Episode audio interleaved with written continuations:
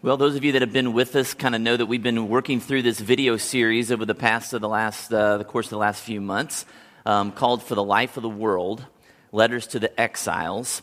And if you haven't been able to see that, or if you've missed some, you can always go to our website and watch kind of some videos you might have missed to kind of catch up to speed uh, with us. We're going to take a break from that during the season of Advent, though. But the central question being asked throughout that video series is, "What is our salvation actually for?" What is it for?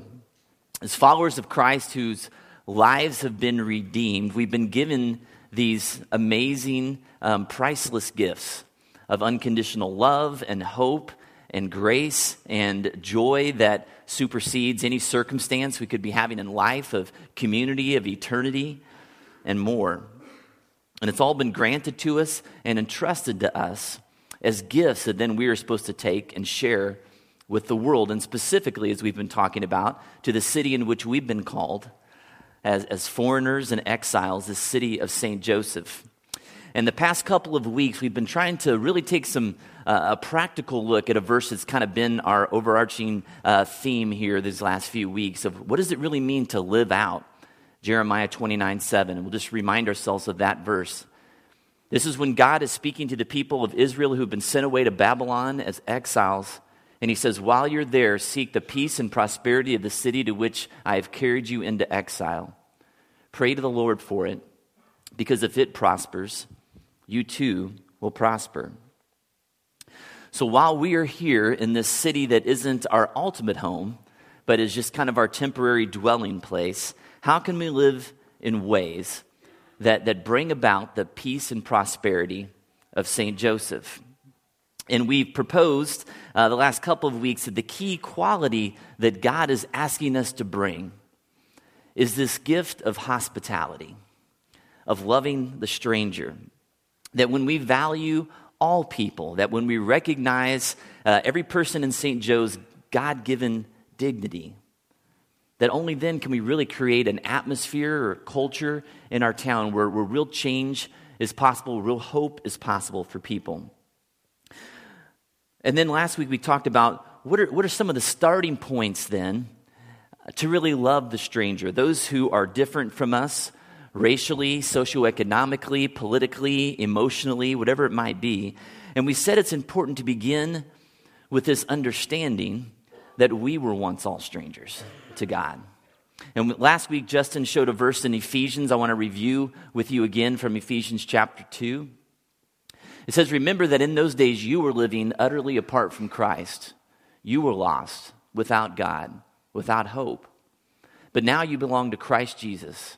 And though you once were far away from God, now you have been brought very near to Him because of what Jesus Christ has done for you with His blood.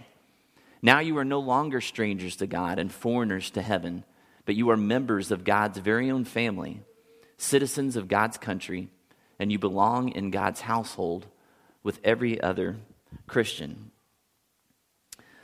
Without God and without hope. That's, that's kind of the, the nature in which we're all brought into this world. And we talked about the fact that not only are, were we once strangers to God, but we actually were also his enemy. And we looked at that in Romans chapter 5, verse 10, reminds us of that truth. It says, For if while we were God's enemies, we were reconciled to him through the death of his son, how much more? Having been reconciled, shall we be saved through his life. Strangers and enemies. We wanted life our way, on our terms. And the amazing, beautiful, wonderful promise and, and message of the gospel is this is that while we were in that state, while we were still sinners, Christ died for us. He embraced us. He loved the stranger, you and I and invited us into his family through the costly death of his one and only son, Jesus. And for those of us who have embraced that gift and now have been called children of God and brought into his family, then the question that we have to wrestle with is this How can we withhold that love from anyone? How could we possibly consider ourselves, people who were strangers and enemies to God, better than or above any other person. It'd be kind of like uh, you know, a meeting of, of two drug addicts who look at each other, and one guy says, Man, your life is a mess. you really need some help, right? Just doesn't make any sense. You see, God spent a fair amount of time reminding his people where they came from. In the Old Testament, in particular, his people, the Jewish nation, he reminded them time and again guys, listen, you used to be foreigners and slaves in Egypt before I rescued you. Don't forget that. Look at this verse in Deuteronomy 10 19. It says, he's reminding his people now that they're in the promised land, he says, And you are to love those who are foreigners, for you yourselves were foreigners in Egypt. In other words, guys, don't get all cocky now that everything's going your way, now that you're living in this promised land and you're getting all these blessings and life seems really good. Don't forget where you came from. And we all need that reminder, don't we? We were all once strangers and enemies of God. And so then, how can we consider ourselves better than anyone whose path we cross walking the streets of St. Joe? And in terms of loving the strangers, we seek the, the peace and prosperity of a city. In addition to our own understanding of our true identity and who we are, kind of where we came from and where God has brought us, it's really important that we also understand the true nature of our model, Jesus Christ Himself. And as Christ's followers, we're called to be His imitators. And so we swear our allegiance to a man who understood in, in some very clear terms what it meant to be a stranger in this world. Most of us kind of know the story of Jesus' birth, at least if you've seen the uh, Peanuts Christmas you know, show, you at least have a sense of what that is, right? Jesus' parents, Joseph and Mary, uh, right when they're getting ready, you know, it's about time to deliver there's this decree that goes out that, that everybody has to return to their ancestral home for the census that the Roman Empire wants to take. And so Joseph and Mary hop on a donkey, you know, she's nine months pregnant, and they ride down to Bethlehem, which is the, the city of David, Joseph's ancestor. And when they get there, strangers to town, right? They say there's no room for you. And so they have to, you know, they're forced uh, to use a cave as a birthing room welcome not home, right? And then their family really hasn't gotten to be a family very long before they have to hit the road again. If you remember in the story, there's a, king in that area, King Herod, who considers himself the king of the Jews. And he starts to hear about these prophecies of, of this new king that's supposed to be coming, this Messiah. And he's heard all these rumors and people traveling from a far away away to see this, this baby that's supposed to be the king. And he feels threatened by that. And so he puts out a, another decree and he says, I'm going to kill all boys two and under everywhere in this vicinity to make sure that I get this kid before he gets me. And so Joseph is warned in a dream and he packs up his family and they head off to Egypt. Foreigners, exiles, strangers, again. Fast forward 30 or so years in Jesus' life, and now he's an adult and at the age of 30, he kind of steps out and reveals his true identity. All this time, he hasn't really been telling people who he is. And he starts in a different town and he does some miraculous things. Then, after a few months, he comes back to his hometown and goes to kind of his home church. And he rolls open the scroll from Isaiah 61 that was written 700 years before his birth that kind of prophesied about the kind of person the Messiah was going to be. Jesus stands up and he reads this. And then he sits down and says, Today, this prophecy has been fulfilled in your presence, basically saying, I'm the guy. Who knew, right? The carpenter's son. It's me. And what kind of a reception does he get? Well, he's run to the edge of town and they try to push him off a cliff and kill him. So, his hometown people, the people that he grew up with that knew him, treat him as a stranger. John, one of the uh, disciples who wrote one of the Gospels about Jesus, he put it like this in John chapter 1, verse 10. Talking about Jesus, he says, He, Jesus, was in the world, and through the world was, and though the world, I'm sorry, was made through him, the world did not recognize him. They didn't receive him. Jesus was a stranger. Fast forward to the end of his earthly days. So, right before he's getting ready to go to the cross, and he's saying some of his last things to his disciples. I want to pick up the story there. If you can open your Bibles to Matthew chapter 25 page 695 in your Pew Bibles.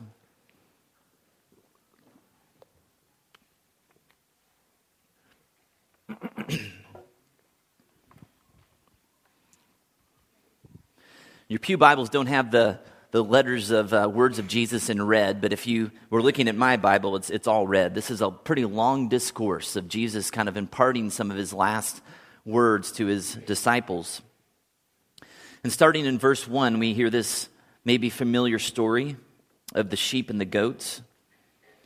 Verse 31 of chapter 25 says, When the Son of Man comes in his glory, and all the angels with him, he will sit on his glorious throne. All the nations will be gathered before him, and he will separate the people one from another as a shepherd separates the sheep from the goats. He will put the sheep on his right and the goats on his left. Then the king will say to those on his right, Come, you who are blessed by my Father. Take your inheritance, the kingdom prepared for you since the creation of the world.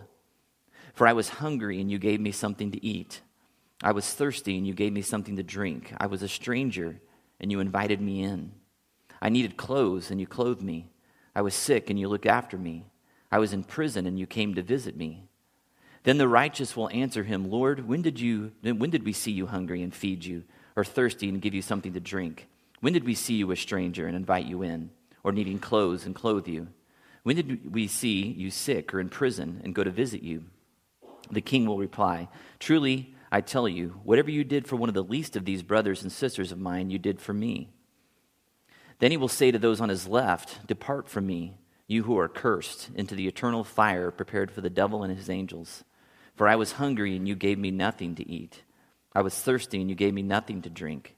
I was a stranger, and you did not invite me in. I needed clothes, and you did not clothe me. I was sick and in prison, and you did not look after me. They also will answer, Lord, when did we see you hungry or thirsty or a stranger or needing clothes or sick or in prison and did not help you? He will reply, Truly I tell you, whatever you did not do for one of the least of these, you did not do for me. Then they will go away to eternal punishment, but the righteous to eternal life. This is one of those passages that you read and you, you start to ask questions about what does it mean to be saved? Jesus makes it seem like it's, it's going to be a lot based on how we treat the least of these, not so much on whether we say a prayer or, or stand up at camp or get baptized or any of those things.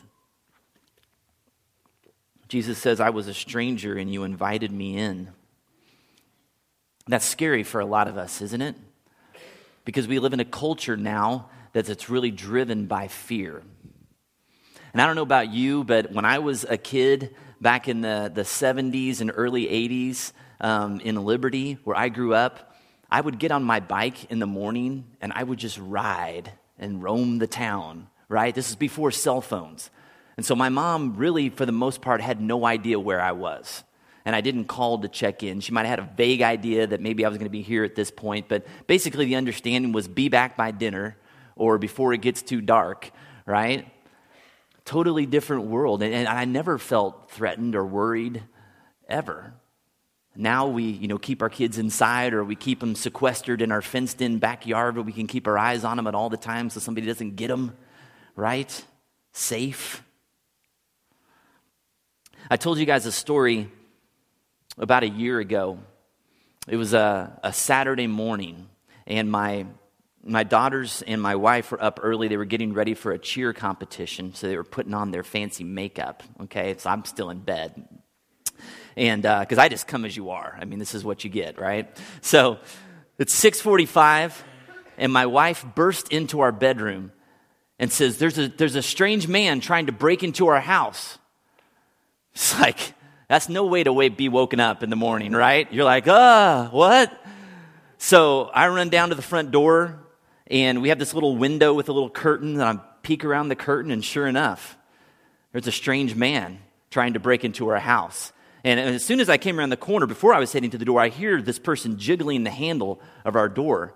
And right after that, I had Brian put some deadbolts on our door. But at that point, all we had was this little flimsy lock with a little button you turn, okay? So I'm freaking out. This is an amazing opportunity for me to invite the stranger into my house, right?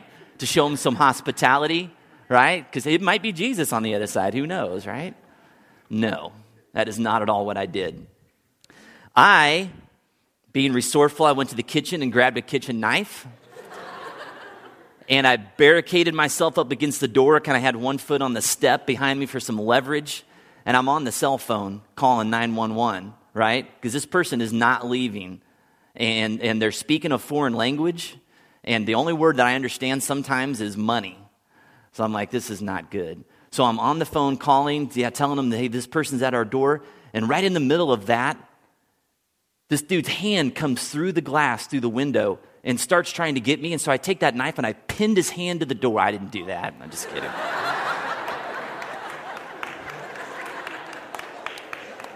in my dreams, I did that. What really happened was that the cops came and handcuffed him and took him away. But I had you for a second, didn't I? You're thinking, man, that Bob, he really would save us if a shooter came into church, right? He'd lay down his life. No, nothing like that. I was scared, right? Because I'm thinking, man, what if this person has a weapon? You know, if, if they get into my house and, and did something to my kids, would I be able to forgive myself ever? You know? But, but what if it was Jesus? That, that thought will haunt you too sometimes. And, and we live in this very real tension. We read things in the Bible about, you know, we're supposed to love the stranger and be hospitable to this person, but we live in this tension of, you know, what if we get burned? What if we do that and, and something bad happens to us? And, and, it, and it, it really uh, hurts our ability to be hospitable in a lot of ways. It really, it really hedges our bets sometimes. And I want to share a video with you today about a guy who, who uh, has been living in that tension for about 12 years now and has learned some things over the course of time, some wisdom he might have for us. I'm going to let that video kind of explain it to you.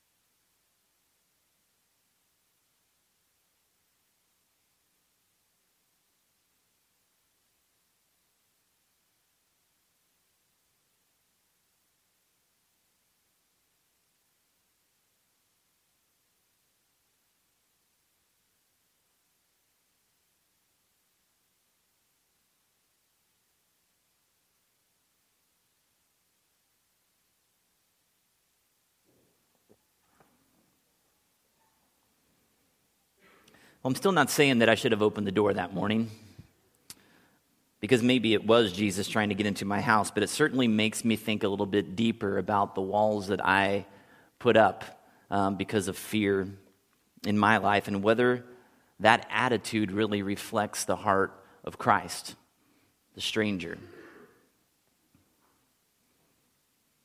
In his final comments, the author of Hebrews had this to say Hebrews 13, 1 through 3. Keep on loving one another as brothers and sisters. Do not forget to show hospitality to strangers, for by so doing, some people have shown hospitality to angels without knowing it. Continue to remember those in prison as if you were together with them in prison, and those who are mistreated as if you yourselves were suffering. Jesus comes to us in the least of these. And in order to bring peace and prosperity to the city in which we've been called, he says, I want you to love people. I want you to be hospitable to strangers, to identify yourselves with those in suffering as if you were suffering with them. And so this week, as I've been writing this, I've had to ask the question is that my life? Is that what my life looks like? And I want to take this one step further this morning. Not only was Jesus a stranger to many, but his ways were strange as well.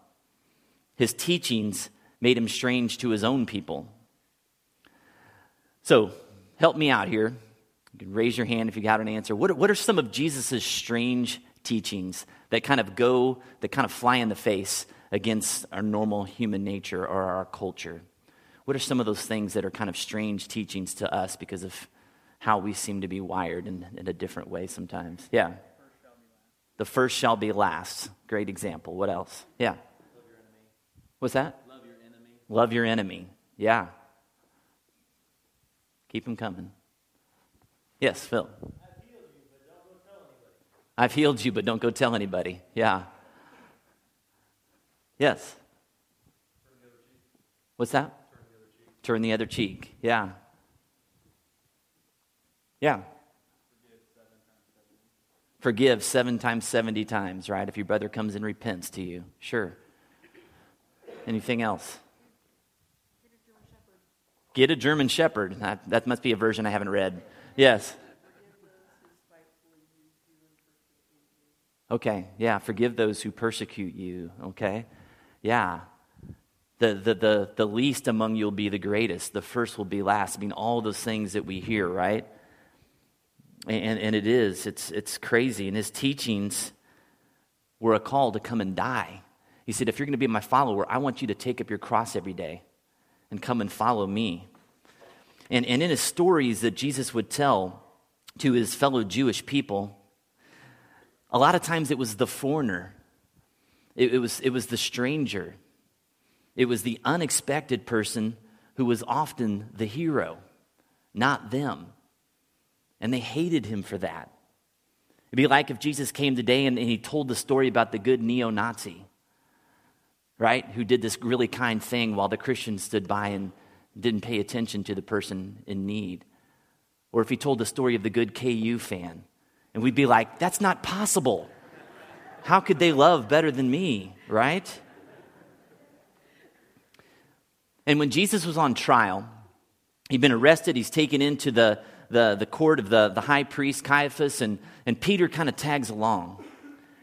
And he's, he's kind of slinking around in the shadows, trying to get close enough to the gate, to the courtyard, to kind of hear what's going on in there, but not be identified. And as he's standing there, some people start to, to kind of recognize him, and, and they ask Peter, like, hey, don't you know this Jesus guy? Haven't you been with him? And this is the famous scene where Peter kind of denies Jesus three times. And one of the things he says is, I don't know the man. And one commentator I was reading this week was saying that in a lot of ways that was really kind of a confession by Peter. That after three years of following him and living with Jesus day in and day out, and in a lot of ways he really felt like, I really don't know who this guy is. This guy that I thought was a savior, that was the king that was going to free us, is now being arrested and accused and being put on trial. I don't know this guy, and I don't understand his ways. And how true is that? I mean, I, have almost been following Christ for almost 30 years now. And, and there's so many times where I feel like the same thing, man. Man, I thought I had this Jesus figured out, and then I find out he's really nothing like what I thought. I thought I understood his ways, but his ways seem to be elusive at times. And we celebrate Christmas every year for a reason. We have these rhythms in our church calendar because we forget. And every year, and really kind of every day, I need the reminder that I was a stranger. I was hungry to be loved and known. I was thirsty to, to have purpose and meaning and truth in my life. I was naked and vulnerable to the, the world's attacks. I was imprisoned to my false beliefs about what my true identity was found in. And in the midst of that pitiful state, Jesus broke in to my life when I was unlovely and broken, and he met me there. And he embraced this stranger. And he showed me hospitality. And he saved me. Jesus came into this world a stranger in exile. 700 years before his birth, as we mentioned, the prophet Isaiah had a lot to say about this Christ. One of the things that he said was this. In talking about who Jesus would be, he said, He grew up before him like a tender shoot and like a root out of dry ground. He, Jesus, had no beauty or majesty to attract us to him, nothing in his appearance that we should desire him. He was despised and rejected by men, a man of sorrows, familiar with suffering. And then one writer that I, I, was reading this week said this Have you ever considered the thought that maybe Jesus came as a stranger so that no one would be a stranger again? Have you ever considered the thought that maybe Jesus came as a stranger so that no one would be a stranger again? So, as we celebrate Advent in the weeks ahead, the question I want us to wrestle with and, and, and uh, the direction we, we want to move it is what does it look like to worship and adore and embrace the stranger? And not just the strangers that are all around us, but also this stranger's strange teachings. And, and to understand and, and, and embrace more deeply what does it mean that Jesus was Emmanuel, God with us? What are the implications of that? So when we're, we're confronted with the stranger and these tensions and fear rise up, what does it mean that Emmanuel is in us? How does that help us respond maybe in a more Christ like and loving way? See, Advent's, uh, in some ways, it's kind of a personal journey, a personal journey for us to kind of get in touch with what our need uh, is for. This, our need is for this Savior, uh, our appreciation and gratitude for this Christ and what He did for us but it's also for us to kind of pour out in a lavish response uh, of gratitude for that truth. And so the next four Sundays, we're going to be presenting some ways in which you can participate with Wellspring's uh, expressions of hospitality, not only financially, but also with your life, with your heart, with your time. We're going to take a look at some of the things that the ministries that we're involved in in this community, right around 22nd and Jules, the strangers that we um, Maybe we don't meet, but we know we're out there. And how do we embrace them? How do we be a church that really shows hospitality and reflects Christ in that way? Would you pray with me? Heavenly Father, we thank you this morning for some um, just reminders. That reminder that, um, that God, we were strangers to you, we were enemies to you, but God, you took us in. You opened your door to us when we didn't have anything to offer you. God, help us to, to walk in and live in that appreciation. And God, to know that, that you were a stranger. God, that you were rejected and despised. God, you can understand um, our plight. You understand the loneliness and the hurt um, that's out there in this world. And your call to us, as, as you shared in Matthew 25, God, was, Lord, that we would be people that would feed the hungry and quench the thirst of the thirsty and provide for the homeless and the broken and the battered in ways that, that show your love very tangibly to people. so that the, the gospel is not just um, a message, but it's, it's a truth. It has skin on it as well. Lord, help this Christmas, this Advent time be a different experience for us, that we would celebrate and know you in ways like never before. That the reality that you are with us, God, that you came and you put on skin and you lived so that we might live, God, would just hit us in a fresh way. We love you. We thank you for your truth that sets us free. We pray in Jesus' name. Amen.